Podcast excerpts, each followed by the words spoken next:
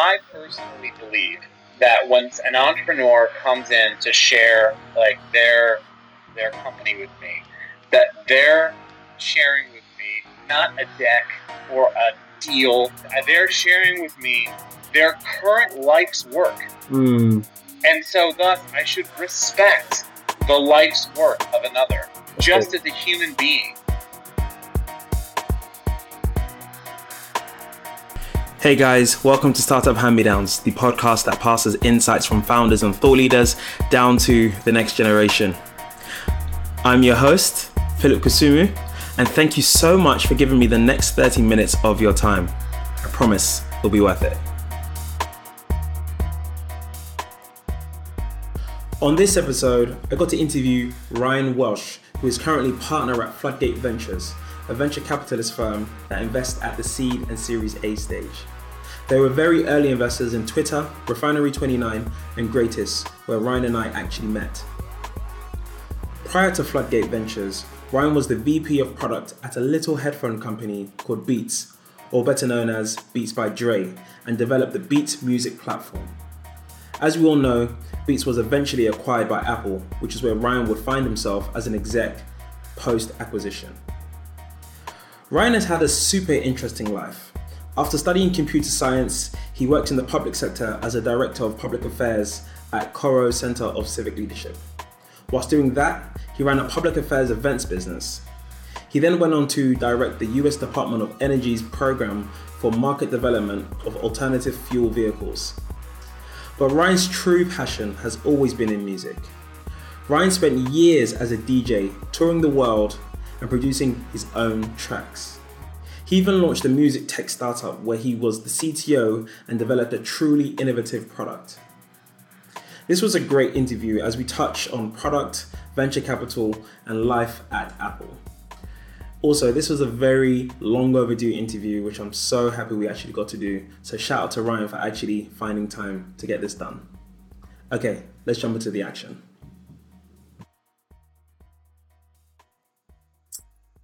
Ryan, how?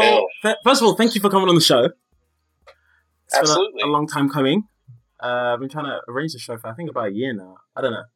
It's no one's fault. You know, life goes on, life happens. But uh, thanks for coming on. Absolutely. Uh, yeah, and I believe I can. It's one hundred percent my fault for not for taking so long. That's fine. That's fine. But so Ryan, for those of you who do not know who you are, how do you introduce yourself when you are at a networking event? Uh, I would say hi. Uh, I'm Ryan from uh, Floodgate. I'm a partner there. Um, been there for a couple years. Um, my focus in investing uh, is uh, it's early stage because the firm is early stage, uh, and we I, I mostly look at um, what people would normally call quote consumer, Hmm. but the my focus is really around um, companies and ideas that have some level of base in psychology or behavior change or design. So my my overarching hypothesis is that design is design and the and the use of psychology and storytelling is underutilized when developing technologies and that we could build better things and more valuable companies if we utilize those principles in a clear, uh, more distinct way. Hmm. I mean, prior to that, oh, sorry. yeah. No, keep going. Keep going. Yeah, prior to that, um, I ran product development for media at Apple. So that would be uh, movies, music, and television. Um, it's, I came to that job um, from uh, running uh, product development, design, growth, and international expansion at Beats Music uh, from Beats by Dre. Um, the jobs, those two jobs were pretty, you know, they're a whirlwind for sure. Yeah. it- it's it's pretty rare that uh, you know you're one one of your founders is uh, if not if you consider both of them really uh, are the subject of a pretty well known HBO documentary. So there's a uh, it's, it's definitely had definitely has a lot of stories and a lot of learning. Mm. Um, but yeah, so I did I product, did product development there, and then before that I did a you know uh, my partners like to say I had the perfect uh, approach to being a consumer VC, which means that I had about 15 different jobs before that. Yeah. I worked in, I worked in, I ran a nonprofit. I was in academia. I DJ for a living. Yeah, we're, we're gonna get we're gonna get into yeah, all of those things. We're gonna get into all yeah. of those. Yeah, I mean, yeah, and I think the, the show that you're referring to is obviously the Defiant Ones with Dr. Dre and Jimmy Iovine, which I haven't actually got around to watching yet, but I thought you would be in that. Are you in that? No, no. My my pers- my perspective. Uh, I mean, it's not like they called me up or like, hey, can you you know make a statement for this? Because it's not. That's. I mean, that that show is not about beat. That show is about the about, intertwining of Jimmy and Dre's story. And, yeah. You know, I, I only got to be a, a, small, small, small part of that. But let me tell you, I learned a whole lot from from both of them and from who was the. Uh, I would say the real creative force behind Beats music, which was Trent Reznor of Nine Inch Nails.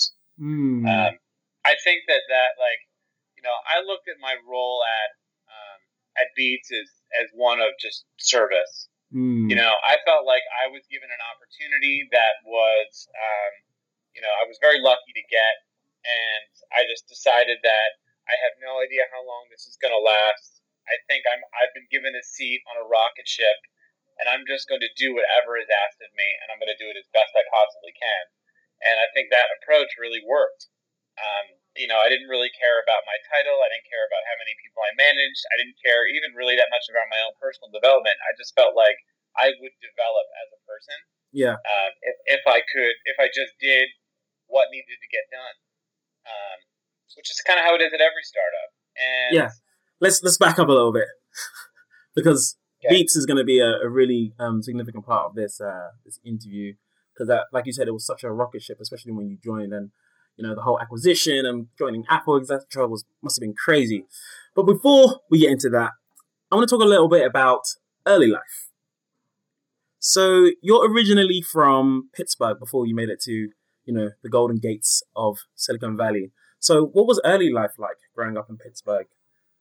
So, uh, common misconception is that I'm from, I was born in Pittsburgh, is because I've lived so long there and I've done so many things there. Uh, it's the place I've lived the longest, but I was actually born um, right outside of Philadelphia.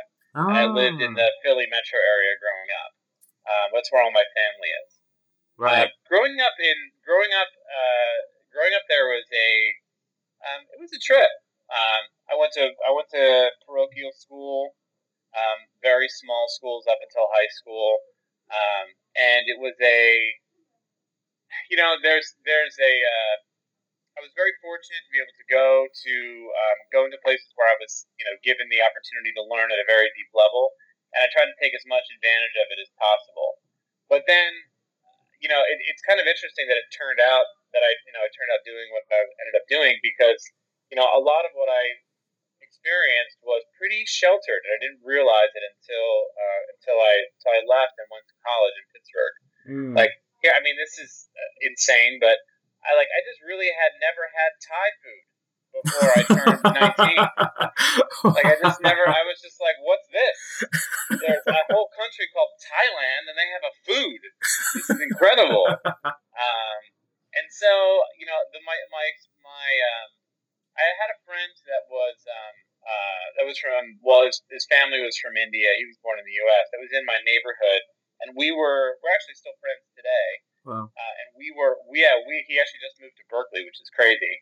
But the, um, I, I mean, my when I was, I would hang out with him a lot, and I would hang out with another guy uh, um, whose name was Vince, and like his family was very Italian, and so I was very drawn to both of their family cultures because it was so deeply rooted in their traditions, in their their country traditions. And so I, I guess early on, I, I really like started to gravitate towards like what it means to experience culture in depth. Mm. And that's just something that's driven me throughout the course of my entire life. Like whether it's music, technology, the arts, um, furnishings, like anything that anything where there is a craft, I really appreciate the depth and like the the the detail work that goes into becoming excellent at your craft. Mm. That's good. That's good. And and then so so you've gone to college and you you you, you actually studied computer science, right?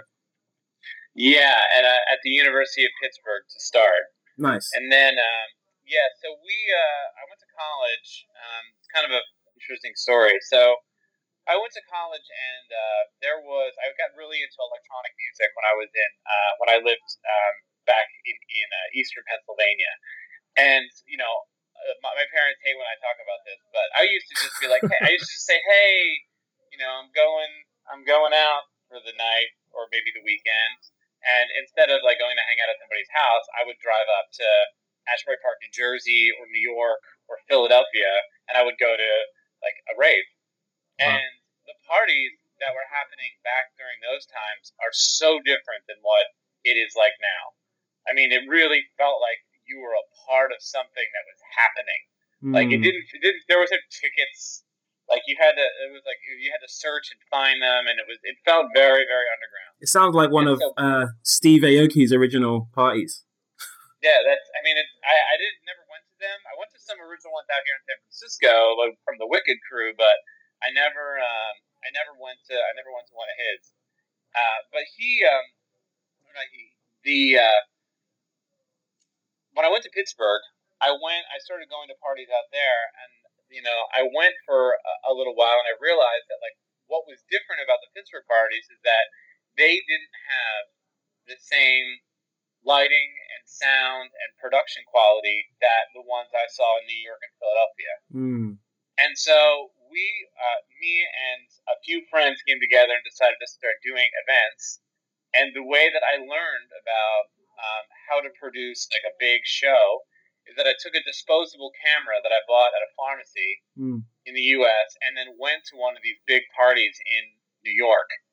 And I, instead of partying, I basically found tried to like get my way backstage and to the production booth and everything. And I took uh, photos, actual photos I had to get developed, and uh, pictures of the gear so I would know what they were using. Mm. And then I and then I and this is even before Google, so I used Alta Vista to look up what these things were. I didn't even know what that manuals is. I didn't even know online. what that. I didn't even know what that and is. And then we rented the the gear and learned how to use it. Wow. And then we started throwing parties that were just better in production than other people. Wow. And that's how we started throwing parties. And is that was that kind of like the the precursor to your epic DJing and producing career? I wouldn't call it epic. Um, it has, has a few has a few releases, um, and I, I, actually, to be perfectly honest, I'm just my uh, my body's not really cut out for uh, you know living nocturnally with only a few hours of sleep during the day. Yeah. But the yeah, so no, I, I ended up uh, throwing parties and de- learning how to DJ, and, and then eventually learning about music production while I was in college. And I mean, again, this is you know back when Logic was not owned by Apple, and there was a there was it was a lot different. Um, you know, the first time I ever put uh, you know a beat on a on a computer, it was in you know OS nine. Wow. Uh, in in um, in something called Cubase. I've heard Cubase. The uh, the I mean, eventually after I mean, I, I went to grad school and then got a um, you know, was getting an advanced degree in CS, and I thought I was going to get a PhD. Wow. Uh, and you know, eventually I decided that academia was not really the right life for me. I didn't think it, was a good idea to fight um, in the academic world over getting a position like a professorship at a university that wasn't in the middle of nowhere. Mm. Like basically, the value proposition for my whole life was, hey, spend eight years learning everything there is to learn about this one specific thing, become an expert, and then you may get the opportunity to do research at the University of Idaho.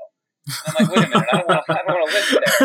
Uh, that sounds pretty crappy, to be like honest. This yeah. Doesn't, yeah, it doesn't. It didn't. It didn't feel like I had a good shot of being able to be great, and um, and so I decided to leave, and then I took a year off after graduate school, um, and uh, and just did music for full time. Awesome. And it was it was great. I mean, it was uh, one of the most fun years of my life. But also, you know, if you decide to go on a little mini tour, like a regional tour, you know, your working hours are, you know, somewhere between 12 a.m. and 6 a.m. Mm-hmm. And you know, if you're sleeping during the day or you're resting before your gig, you're kind of sleeping in the afternoon, early evening at least. And what ends up happening is that over a period of time, you start to realize that your after work conversations, like when you go see your friends or something for happy hour, your after work conversations are with people who have been partying and are up at 6 a.m. Like after a while, you start to have this existential thought, like, am I even having a conversation with this person right now? They're not going to remember this conversation. I'm the only one that's going to remember this. Yeah. and so it starts to feel pretty lonely. And this is hmm. before people had like social media as a crutch or could talk to people in that way or could get lost in their phones. And so after a while, it just really wore on me, and I decided I didn't think that the you know the that the performing life in terms of an artist was really for me. For you, okay, but then you wanted to like still hang around the scene, so then I guess that's why you came up with that company Pulse Locker. So where did that come from? Well, it was definitely a few years past. Um, so I mean, that's just you know I had I had basically done a few other things. I'd gone back to Carnegie Mellon, um, another university in the Pittsburgh area, and I was um, working there on a fellowship, and um, and I still continued to throw parties. Mm. there was an event series that wasn't a rave that was called Flux that we did, and then um, you know I ended up uh, doing another event series in a nightclub, did some talent buying, and so there was always like a, a peppering of doing something in the music industry. And so I came out to San Francisco to um, to meet with SoundCloud uh, when they were thinking about expanding into the U.S. I mean, this is like 2010, mm. 2011 timeframe. Yeah. And I met with two people that had an idea around a music subscription service that could be utilizing that could utilize uh, DJ apps for playback. So the idea is that if you can have Spotify play one song, why not be able to have it play two songs? And have it be rights managed and pay the artist the right way, etc. Because most DJs just steal music and trade it on USB keys. I mean, it still happens today. Yeah, it's, it's pretty it's pretty backwards comparatively. And so what we decided to do was, um, you know, try and build a piece of technology. Well, they had asked me, they're like, can you build a piece of technology that allows you to um, to play two songs at the same time, mix them, you know, even if you had it rights managed like Spotify. Initially, I said no and then I had like a very cliche moment in which I was in the shower and I'm like, oh wait, I think you can do it. and so, and so um, with my uh, uh, longtime friend and uh, uh, from college, Mike Snyder, we built uh, that piece of software. And like, um, how did you go about? You know, I'm really interested in like learning how you actually went about the whole creative process of okay, idea, tech users? Like, what was that kind of process like? Well, I don't think that in Pulse Locker it was the, you know, I don't know if it's the, the key, the best example because it didn't take off like a rocket ship, but the, mm.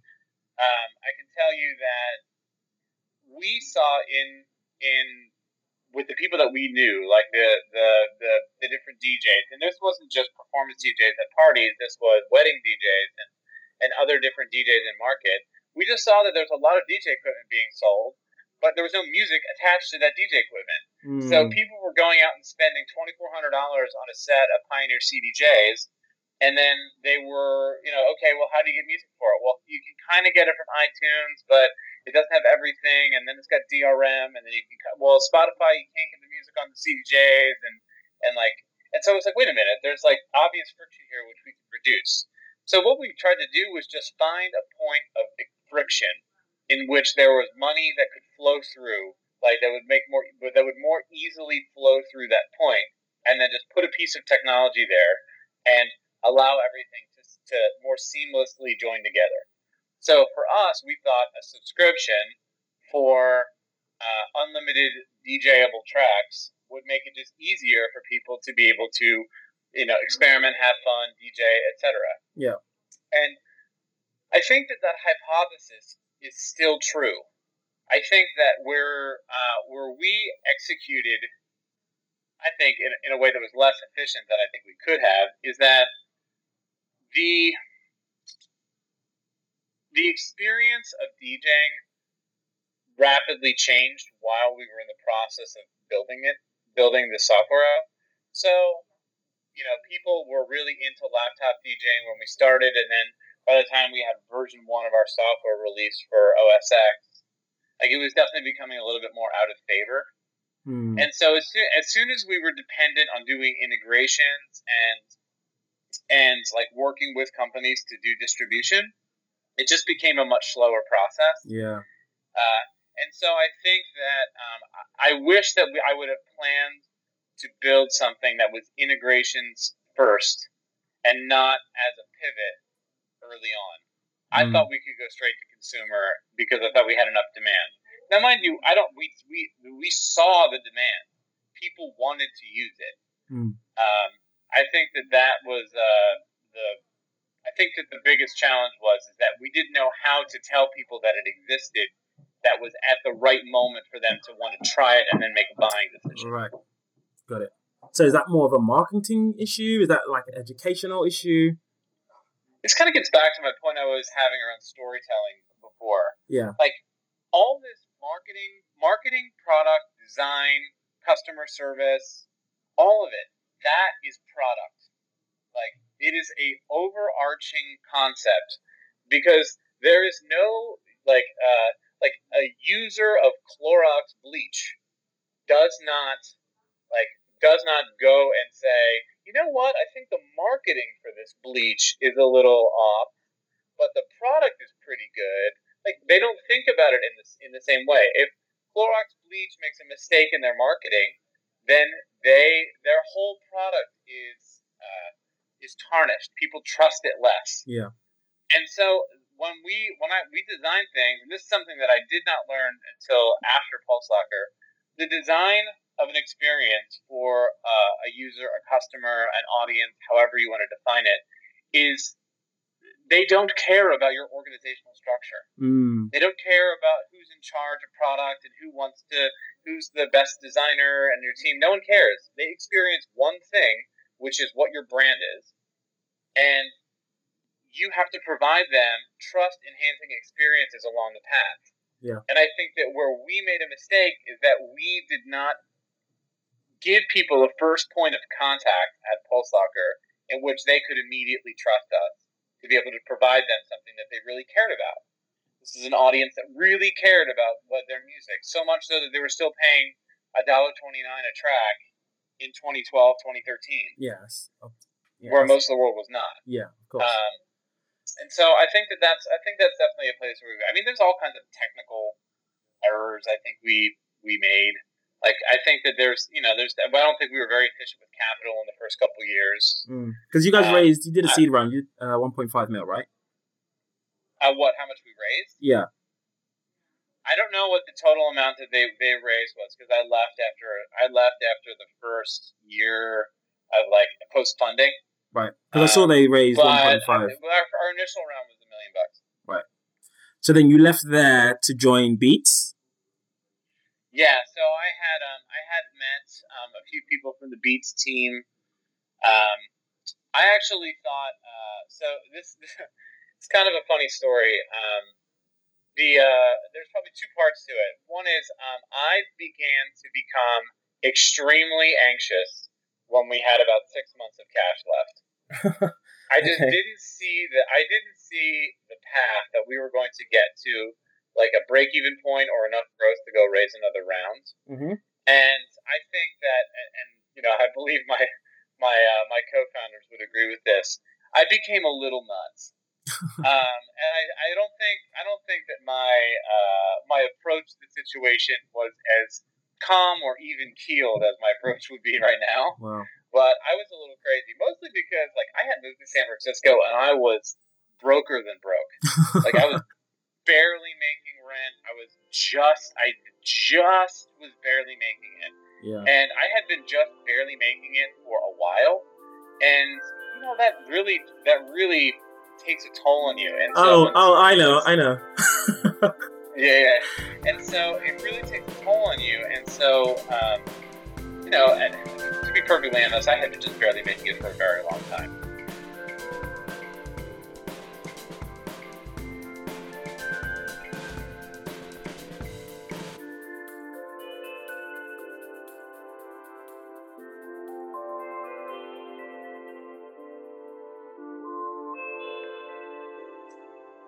Yeah, so I started getting a little bit nuts, and I don't think I was the easiest person to deal with. That's for sure, because I was so anxious. Mm. But one of the things, you know, this is a Jimmy Iovine, uh, you know, lesson in life. Is anytime you get any fear in you, just put it behind you and let it propel you forward, Mm. and that will that will that will help you get to the ultimate goal.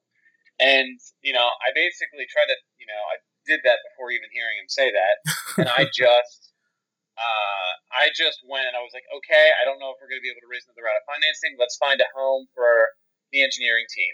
Because, I mean, a lot of the people in this company are my friends. Yeah. And I don't know. I, I mean, this might seem selfish, but like, I just didn't want to fire my friends. Yeah. I just thought it would be a terrible thing to do. Mm. And so I was just like, okay, I never want to have that conversation. I'm so uncomfortable. It's like thinking about it. Let, and like, I'm also broke. Let's find a solution. Mm. And so I went to this conference um, called MIDEM in Cannes. And uh, it was still, MIDEM is now in the summer, but it used to be in January. It was a freezing Cannes Wow. January. So we go over there. We did it for a startup competition, whatever. But I went in, did the startup competition, left, and then immediately went to the bars and started hanging out with all the business development people from all the different major streaming services looking for an acquisition. Mm. And I met someone there that you know introduced me to um, that introduced me to uh, you know somebody else, a lawyer at Beats by Dre Yeah. and you know they were you know they had uh, you know some interest in acquiring Mog. We were, and I was like, okay, we built a back end, so we built a content fulfillment system, so the way that the song is actually played when you hit play, and they had a front end that they were going to remake into Beat Music, and I'm like, great. Uh, I know that you don't have a back end. I have a back end. I don't have a real front end that you could use. You have a front end. Let's join forces Wow. and that that conversation got me in the door with um, with all the folks from Beats by Dre, and um, and uh, and I really was pitching for them to um, to acquire the company, Yeah. and we'll, we got pretty far down the path. Um, I don't know if they ever what, what I don't know if they would have they never they never dropped the term sheet or anything, but um, at least my impression was that they were really interested in it, um, especially within the conversations they were having Mm. uh, we were having. But the uh, eventually it came down to a pretty pivotal point where we were supposed to have like a big meeting with all the founders and everybody together. And my two co-founders said, "No, I, we're not interested in selling the company. We're What? gonna we're gonna raise more capital." I don't know if they believed that it was real. I don't know. I don't know if they were tired of working with me at that point. I mean, let's be perfectly honest here. It wasn't like I was like Mr. Bright and Shiny every every day. I was really frustrated Yeah. Like you know, that you know, we were having, you know, we're in a startup that's close to at cash out. Everybody really cares about the idea. Everybody has an opinion. They have three co-founders, not two. Wow. And so, you know, there was it was tough. Um, and our our investor, who's a really great human being, he was a single human being from uh, from the music industry, and he he was you know he was concerned about his investment. Oh, you So- got that one million dollars from one guy? Yeah. Wow. That makes you four co-founders, to be honest. wow. yeah, funny thing is he became the CEO eventually. Yeah, there you go. We we ended up uh, not immediately parting ways, but I just thought, okay, well, we're just on different pages, Mm. totally. And I just thought, you know, this is this doesn't seem like it's right. When all of a sudden you're the one that's saying things are wrong, and like pushing for changes that n- not everybody's really agreeing with, uh, at least on the the founding team. Yeah. Like, I don't know, maybe you are wrong. Maybe you're the part that's wrong. Like they could be just fine without you. Mm. And so um, I actually was really embarrassed because I thought, oh well, I overpromised to Beats by Dre. I'm like, now they, you know, they, I, I'm putting the company up for sale, and now I can't sell it. Mm. So I go back to them, and um, and I, I remember this conversation where I was like, I, I just felt really dumb because I just said like, you know, "Oh, I'm sorry, man. I mean, I wasted your time. Like we went through all this diligence. I talked to all your team, and you know, I'm just really sorry I wasted your time. I don't really, I don't know what I'm gonna do. And literally, I'm like on the phone with Google interviewing to be a PM. Mm. You know, like they're like, how many blue marbles will can you fill San Francisco with? oh, man, I'm like, this is gonna, I mean, this is. I was just like, somebody give me a job. I gotta pay my rent. Um, and so, uh, and so I end up, um, well, so I I ended up deciding I'm gonna leave Pulse Locker because I just thought I was a detriment to success, not a, not an addition. Right. And then I I ended up, um, you know, I ended up going back to Beats, apologizing, and they just, you know, guy I'm talking to just was laughing at me. it's like it's just like, well, I don't know, can you build it again? Like, we built the thing once, can you build it again? And I'm like, oh. I, I truly was so blinded by the idea of like trying to get like my I was CTO of the, the startup. Yeah. I was like, gotta find a home for the engineering team. Gotta find a home for the engineering team. I was so blinded by that goal. I just had never thought that I could just go work someplace else. Mm, Like it just never occurred to me. so funny. that was that was the thing. I was completely blinded by the goal, and so I was just like, "Oh, okay." I just, you know, we eventually talked about it a little bit more, and I just said yes. I remember, I remember the negotiation was great. He was just like, "Here's what I think we can pay you." I'm like, "Sounds good, excellent, great, me see you Monday." Like, yep. Okay. Cool. Excellent. Yeah. sounds sounds good, sounds good. Oh yeah, I mean, it was more money than I'd ever seen in my life. Of course. I'm And sure. So I just, yeah, I was just like, great. I was paying myself nothing at at at uh, at least by San Francisco standards at at um Pulse Locker. So I thought that was great. So w- were And there then- no were there no um, IP issues if you were going to go over and build like essentially the, the same tech? Well, here's what I thought. I thought that they wanted me to come on and be an engineer. Mm. My expectation was I was going to come. I had talked to some big data people. My thought was I was going to come uh, work for a really smart guy named Brian Rogotsky, and I was going to go work on big data and like do engineering, and I was going to be an engineer again. Like I, I had no clue that they had thought like I should do product, and and so I, I had done some product work before, but not at this level. Mm. I mean, you know, it. I mean, this is a pretty pretty massive, and so we talked about it, and they were like, "Well, what we'd like you to do is, you know, come on and run product." And I was, and I just was like, "Okay, sure." I, can, I mean, I can do that, and I'm like googling like how to run a product organization. Not really, not really, but but really, but, but I mean, I had done it before, but there was not, but the the the scale was way more than what I'd ever imagined I mean, yeah. I mean, yeah. that I would be doing. And so, like I said in the beginning, I just said, okay, I accept this. Like, I accept this. I'm just going to do, like, I'm just going to agree to do the things that need to get done and just do them at, like, the best and the best way I possibly can. So, like, what that largely meant for me that I initially took on everything that sucked. Mm. like integration that's not going well with third party that doesn't like that wants to design their own thing got it. You want to like i'll take care of that. Like weird marketing campaign that like seems to be going south i'm on that no problem. Like being the point of contact for our integrations so that you know all of the voice and copy and marketing all align great. Like start the growth team and deal with analytics and and uh you know all of the you know the non-sexy stuff around just measuring the success of a subscription service. I'm on top of that. so what was Like, that? What I- was that? I guess what was that transition like going from like you know, I mean, I don't know how Pulse how big was Pulse Locker when you left? Maybe what five of you, ten of you, Ten. and then you went to, you know, Beats, which is obviously a rocket ship from day one, doing maybe what three hundred million when you got there, five hundred million when you got there.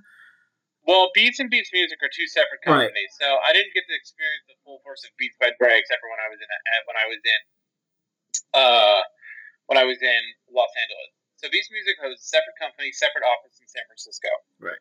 So when uh, when Beats came about, um, well, like when Beats Music came about, they formed it as a separate company, separate entity. So like when the acquisition from Apple happened, it was both companies. Um, and yeah, so uh, you know, it, it felt a little bit more like a startup than it did like a normal startup than it did like when you went down to LA to meet with um, folks for Beats. But I mean, the Mog acquisition, which was another music service um, that they had acquired um, right before I had joined. So the Mog acquisition had already happened. People were already working on it. So there was a decent team of people, including product and design and a bunch of other folks Right. by the time that I showed up there. And um, those people, um, you know, the, I mean, so it felt like it, it was felt like a meaningful increase in uh, in number of people from where I was at. But like I said, you know, I don't feel like, especially in product, like you're not measured by how many people are on your team. You're measured by how effective you are. Mm. And I hmm. actually think the less number of people you have, the better. And like I just went in and I just realized that there were people that I thought that were significantly better at doing the job than I was.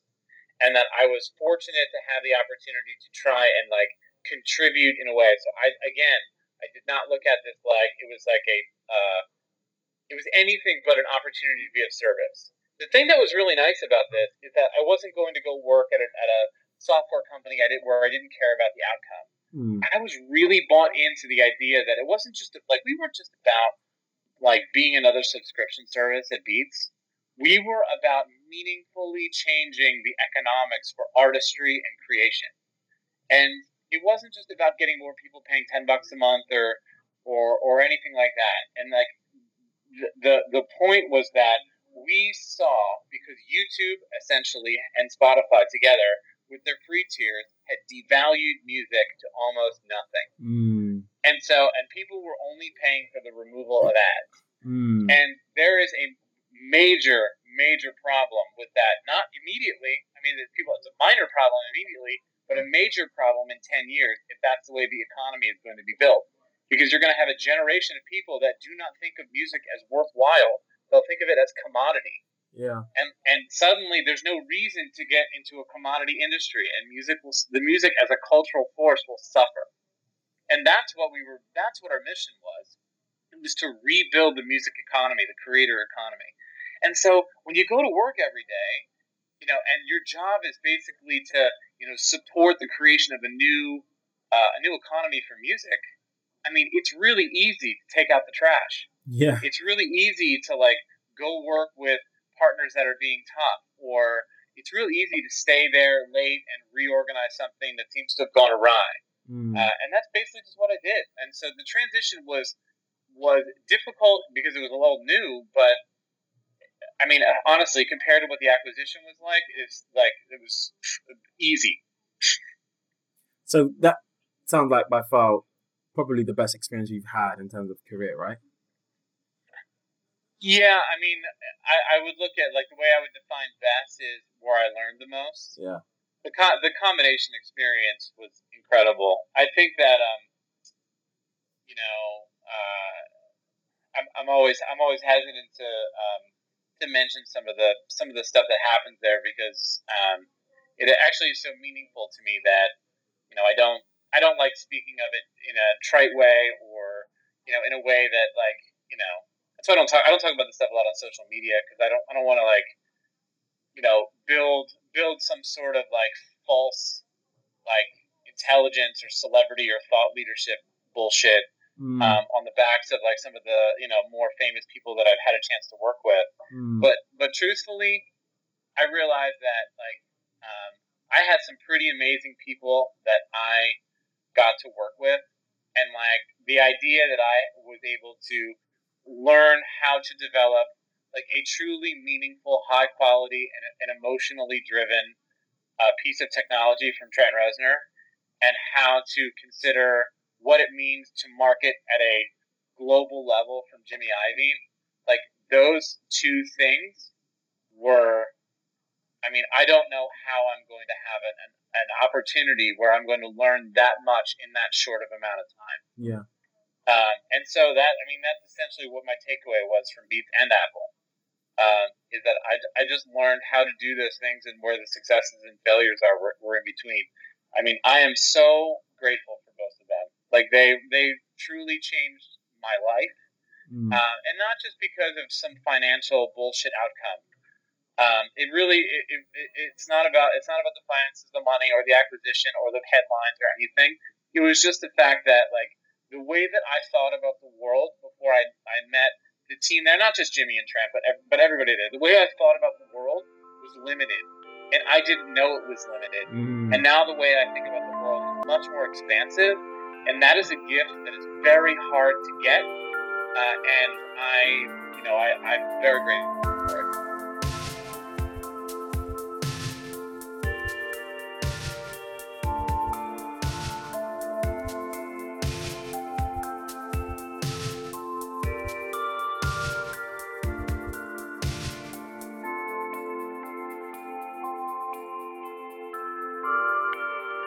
what do you think, in particular, if you can like pin it down to one thing, if possible, what made I guess your team at Beats uh, Beats Music, like what made it become successful? Like what made it what it was what it is today?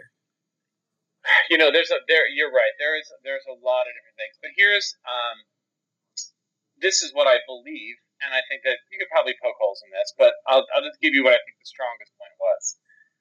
I think that there, like Trent provided um, sometimes difficult, but always, uh, oh, I should say, ever clarifying, strong vision for what we wanted to achieve.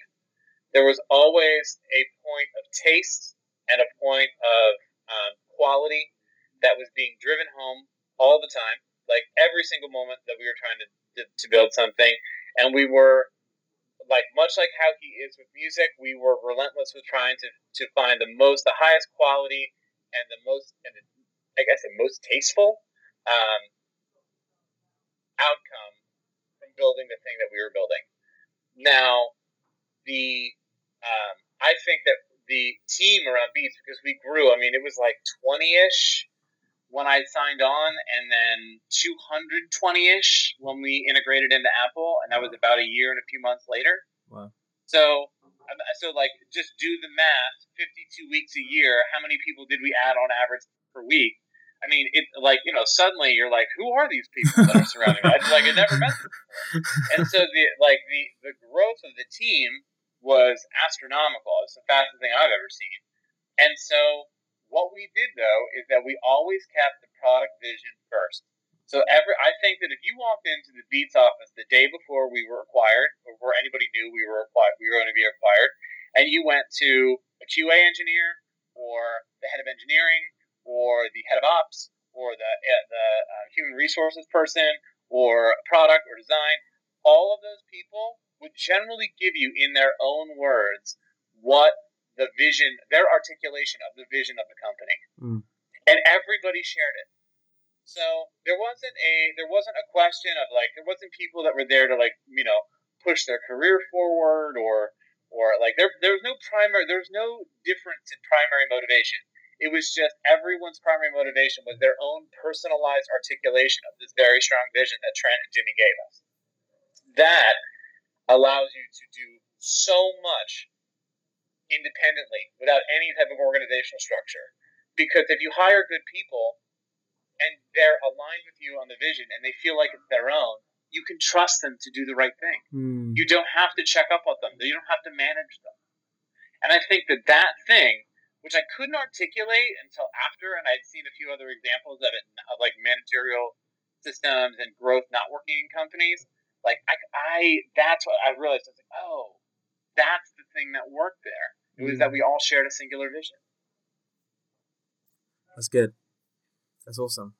And so then, so obviously the acquisition happened. It was huge. Uh, I actually remember when Dre and Tyrese announced it, and then, um, and then, so yeah, you transition out of you transition from Beats into Apple. I'm sure that integration must have been a whole another like whirlwind, like one whirlwind to another. And then um, you spent some time at Apple. I would, so, yeah, yeah. That, that, let's let's not uh, let's not gloss over the integration point. Okay. The um, and the reason why I say that is because um, I think that that was easily the most like difficult part of my entire life, not even career life. Wow. Like that, there was a there was a, a uh, there was you know you have you know you're working on NDAs your team is really stressed. You just launched a huge product. We had um, we had a few key team members that were on the staff that were out with some serious medical conditions. Um, I mean, there was just so much stuff that was happening all at the same time, mm. and all the while, every you know, people are saying like, "Oh, we got to keep this thing a secret. We got to work on this." Apple really cares about secrecy. You know, you can't Jimmy told that story in the Defiant Ones. That's it. By the way, that is one hundred percent true. I got that. I got that same speech. It's like it's like, um, and uh, man, I remember. I remember the day that I got it too. Um, but the the uh, but doing the integration, like you know, just like you know, I'd never sold a company in that way before. I also had never, you know, had you know, 200 plus people that were counting on me to to uh, without them even knowing on it, counting on me to defend them and to like mm. find them a place in a new organization mm. and make sure that they had a good role. Mm. And so suddenly my job stopped being product, stopped being design and growth. Like that was like my night job and my day job was finding the best path for each member of this team. And, um, you know, and, and with a lot of people that I could have used help from, like kind of out because of pretty serious illnesses. And, uh, you know, I, uh, you know, when when do you expect that that's going to be your job? Mm, yeah. like, like that that, and it just changed. And so that I think that you know, there's definitely I definitely made a few errors in the way that I communicated during that time like I really uh, I look back on it and I I had some learnings that didn't come from success, uh, and I you know I I uh, I, I really it was really tough, and uh, I don't want to ever underplay you know both what um, you know what that team had to go through mm. um, during that time because it was really really difficult um, for sure. Wow. I don't even know what it was like on the Apple side until we got there. Yeah, but um, but then working at Apple was, um, you know, it's uh, got all the goods and bads you think about working at Apple. Um, you know, I think that you know there it is the you know it is the largest company in the world for a reason. Yeah. The uh, some of the talent that they have working there is like I don't even know what beyond world class means, but wow. it's there. Wow.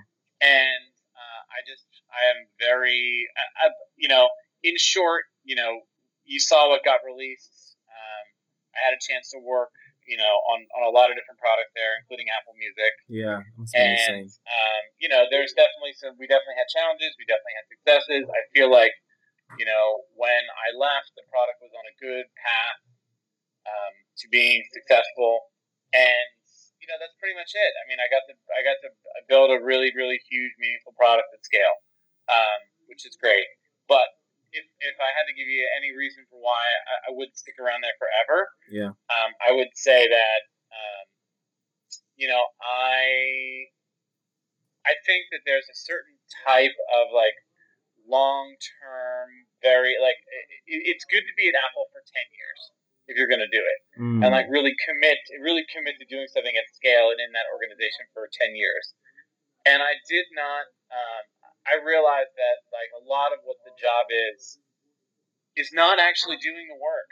The job, a lot of the job is clearing the path for people who are way more talented than you to do the work. Mm. And um, the way that that happened at Apple was something that I I didn't really feel like it was exactly the right thing for me. Right. Like I just did, I just didn't think that it was going to be a great idea to, um, you know, to, to be political and to like work within a, a really really huge organization like that. I just didn't think that I was going to do my best service for them.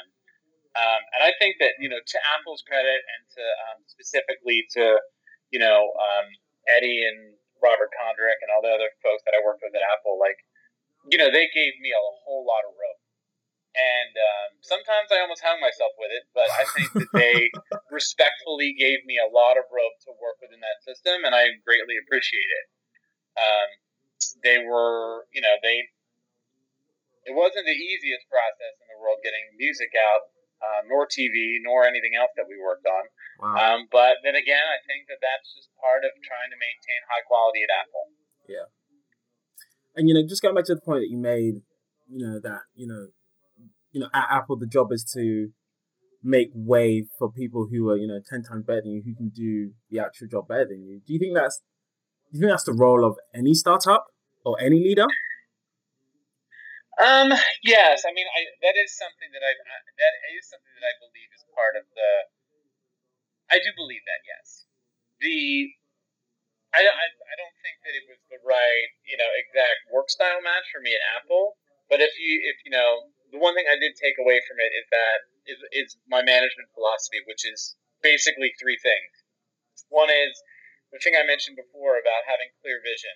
Like I think that having a shared clear vision is like my number one priority as a um, as a leader in any company, board member, executive, whatever.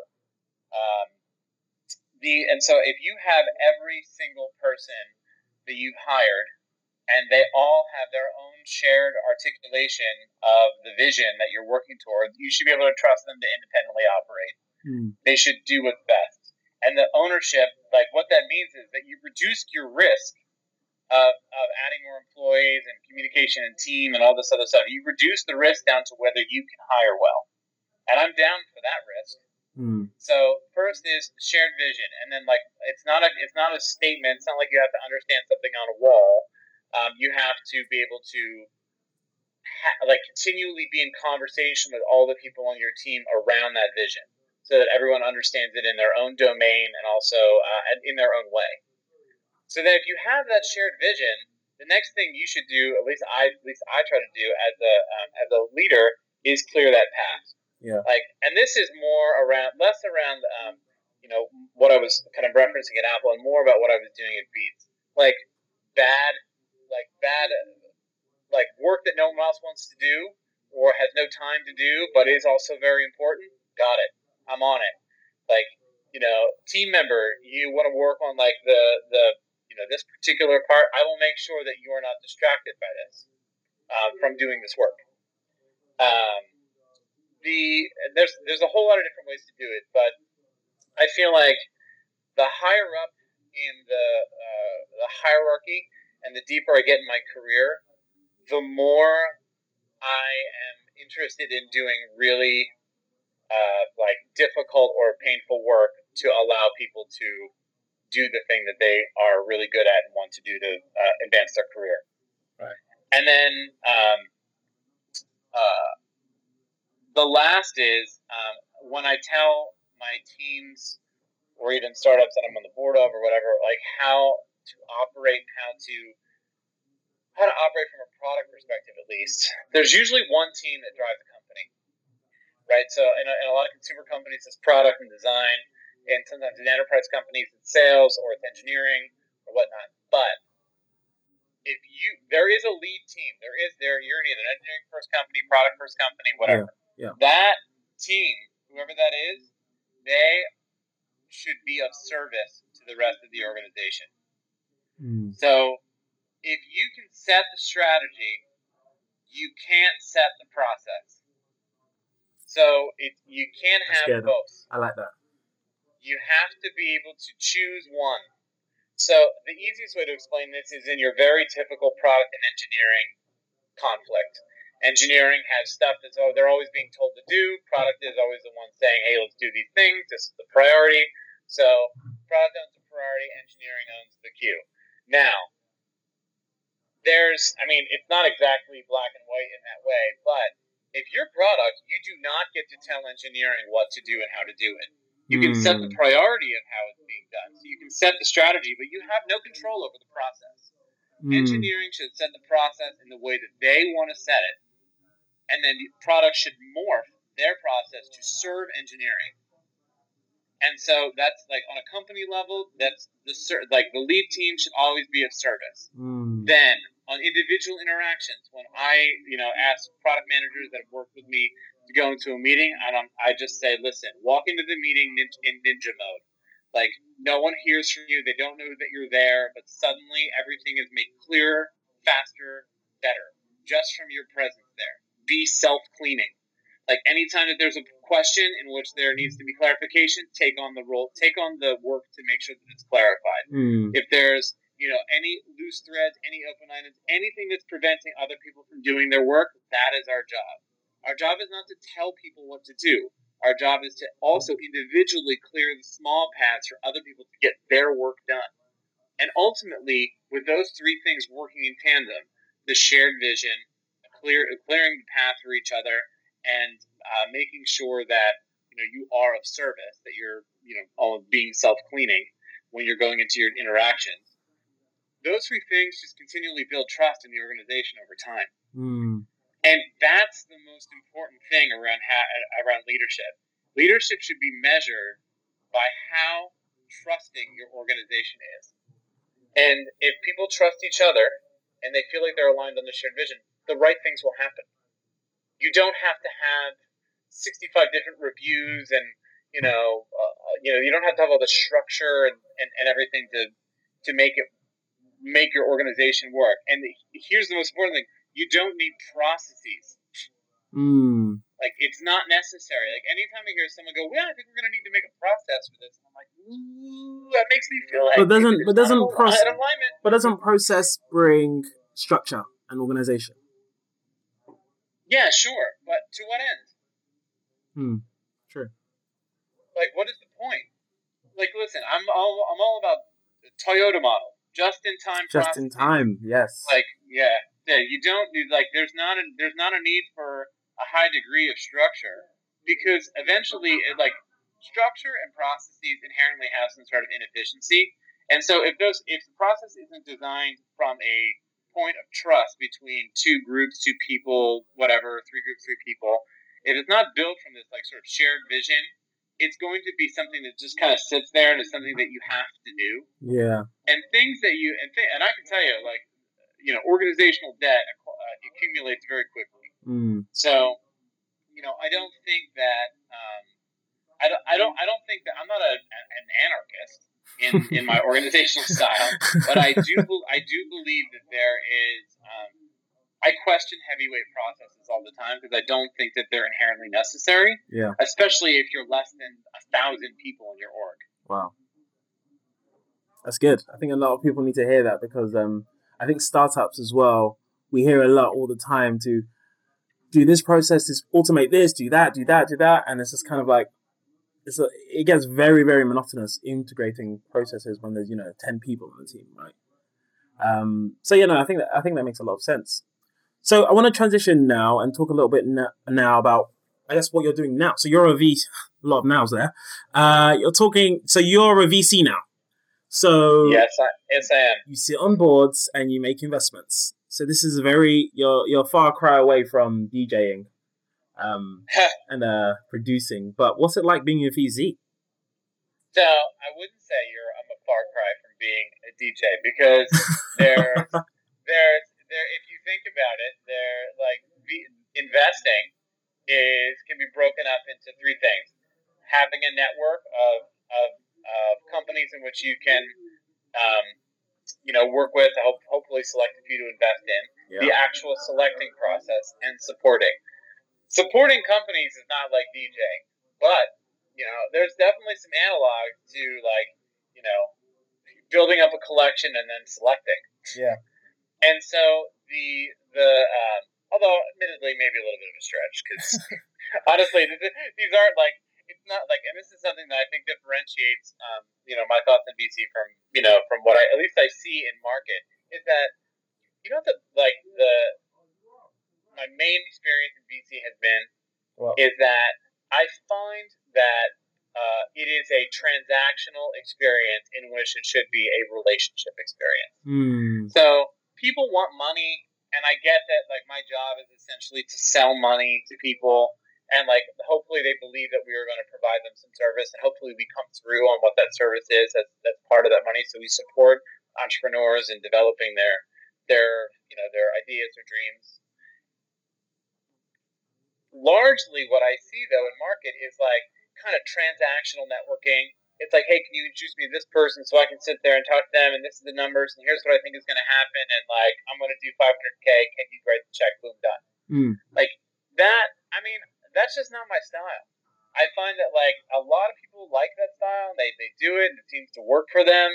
Like I just don't feel like it is a transactional thing.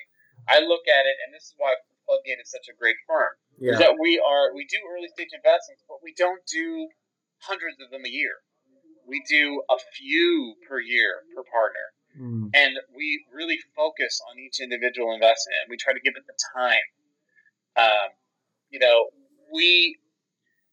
I personally believe that once an entrepreneur comes in to share like their their company with me, that they're sharing with not a deck or a deal. I hate the word deals. like I, I feel like it's totally reductive. Like the I, they're sharing with me their current life's work, mm. and so thus I should respect the life's work of another, That's just as a human being. Yeah.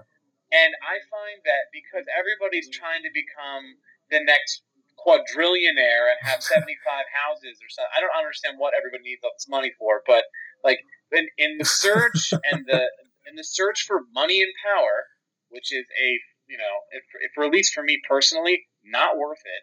In the search for money and power, people have lost the uh, the focus that technology is meant to be transformative, Mm. and that the pe- and that the people that they're talking to are giving you an opportunity to participate in their life's work. Yeah. And so that level of respect is something that I hope when I bring to this market industry, whatever you want to call it, asset class of investing, Yeah. I hope that people can see that when I meet with them. Like, I, and so, you know, there's I could talk to you about like fund strategy, and here's how we write the checks, and here's what the here's my thesis on AR and all this other stuff. But like, none of that matters because it changes so quickly. The thing that matters is having a really true north star. Yeah. Just like I said about having the shared vision, like I have to have a personal north star, personal vision for how I think this type of interaction, this relationship with an entrepreneur can go. And over the course of the last two years, I've realized that I'm probably going to be the high, higher touch type of person. Um, and I do not know if that is going to make me a really successful VC. You It say might make me a successful person. It might make me happy to be who I am. But the competition by people that are more concerned with, you know, making money, getting like, you know, gaining authority, power, building their firm, etc., like they're as their primary motivators, they may be able to do it better than me. But I know that I will stay true to the North Star while I'm doing it. so when you say high touch, what do you what do you mean by that? Well, when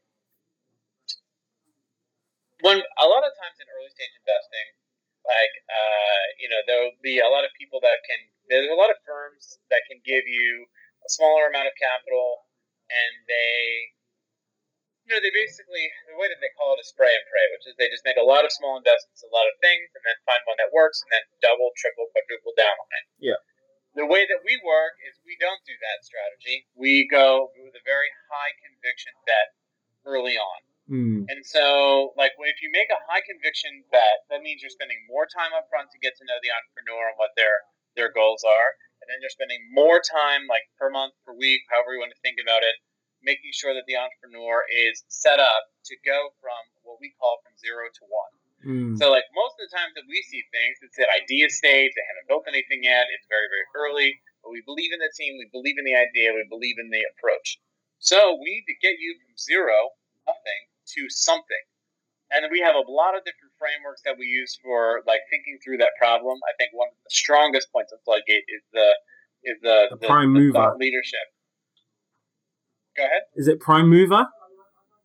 Well, I mean, there's one of many sort of the, the, the, the that we use. So the idea of around the prime mover is that the like there are like there are certain specific qualities that someone has around that, that make them uh, appropriate to approach a market, and it's not necessarily about who they are or you know size and shape and how old they are, whatever. It's not about that. It's not about demographics. It's about like their ability to generate insights.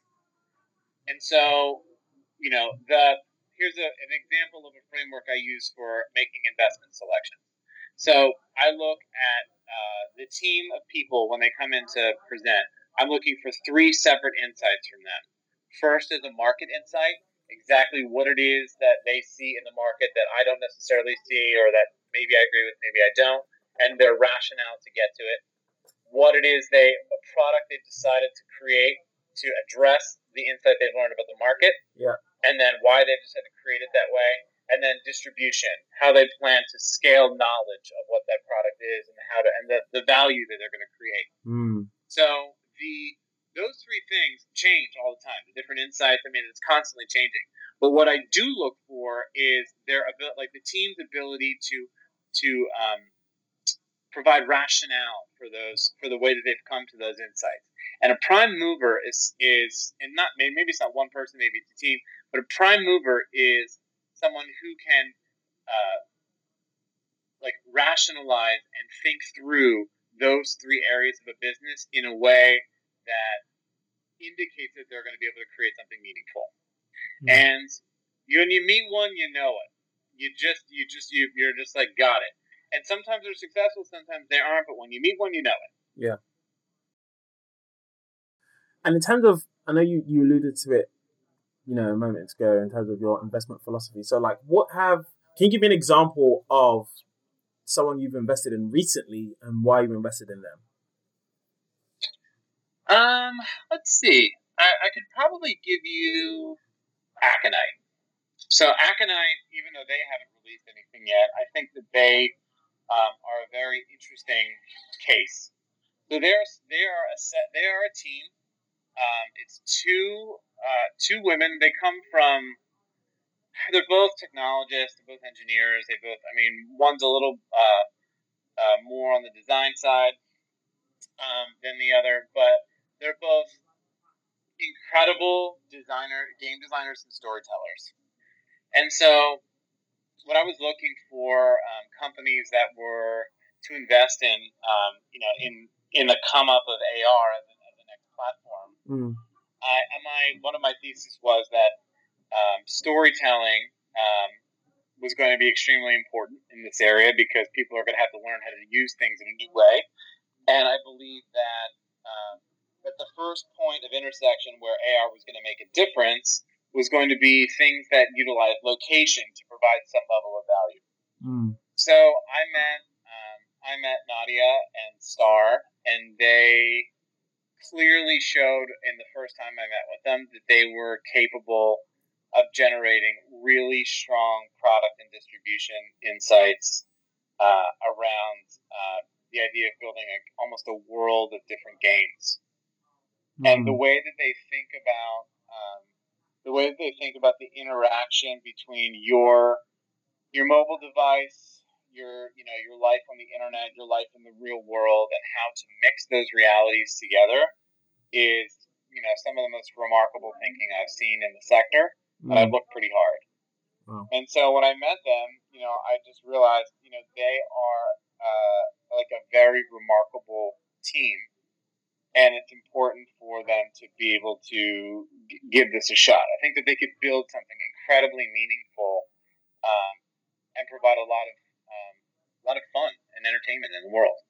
And so that's what I decided to do. I decided to make that investment. And so when we, you know, when we when I made the investment, we, um, you know, we committed to meeting on a regular basis, and I, you know, I provide as much feedback and support as I possibly can. But you know, we're I just had a conversation with Nadya in which we debated a little bit on uh, capitalism. wow. Just the other day. You know what I mean? So it's not like it's not like we're sitting there around just talking about metrics the whole time. It's more about like how can we help you jointly build the philosophy of what your of what your company is and and you know and not just like look at it as a um, as a like all right well you were at 50 users now you need to be at 5 million users and how are you going to get to the users i feel like that's table stakes yeah i think i think that the the real value comes when you can help someone uh, grow and recognize their dreams um, in the same way that um, Trent and Jimmy did for me. Yeah, that's good. Okay, favorite book. Favorite book? Yeah. Um, the Chronology of Water. Okay, favorite podcast. Um, man, that's a tough one. Uh, I would say my current favorite podcast is um, Pod Save America, but I mean, close. I mean, Serial season one was extraordinary. Okay, you're not a Gimlet fan, no? Um, it's okay. I mean, uh, there's plenty. Of, there's plenty of good stuff. Yeah, there's plenty I mean, of good stuff. Uh, you know, there's plenty. Of, there's a million podcasts that are great. I know, uh, including this one. Um, yeah. Um, favorite Instagram page. um, a black ink power tattoo from Amsterdam. I think that they do the most incredible black black ink uh, artwork. I'm not. I'm not a big fan of geometric tattoos that much, but I think that um, this movement that's within the tattoo world of using only black and gray and white is a very interesting artistic expression of the form. Cool. And finally, one piece of advice you would give to startup founders right now? Don't raise money from VCs unless you absolutely believe you are going to be a VC level outcome. It will change your life in a way that may not be what you want. Wow. And that's coming from a VC, guys. Christ. Okay, all right. okay, okay, Ryan. Thank you so much for coming on the show. This was very fun.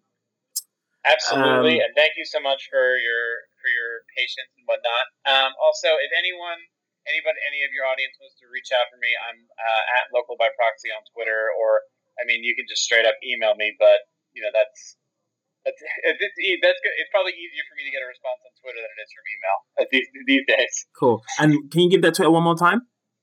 It's uh, at local by proxy. So L O C A L B as in boy Y P R O X Y. Just search Ryan Walsh Floodgate on Twitter and you'll find me. Awesome. There you go, guys. You got it. All right, Ryan. Thank you so much.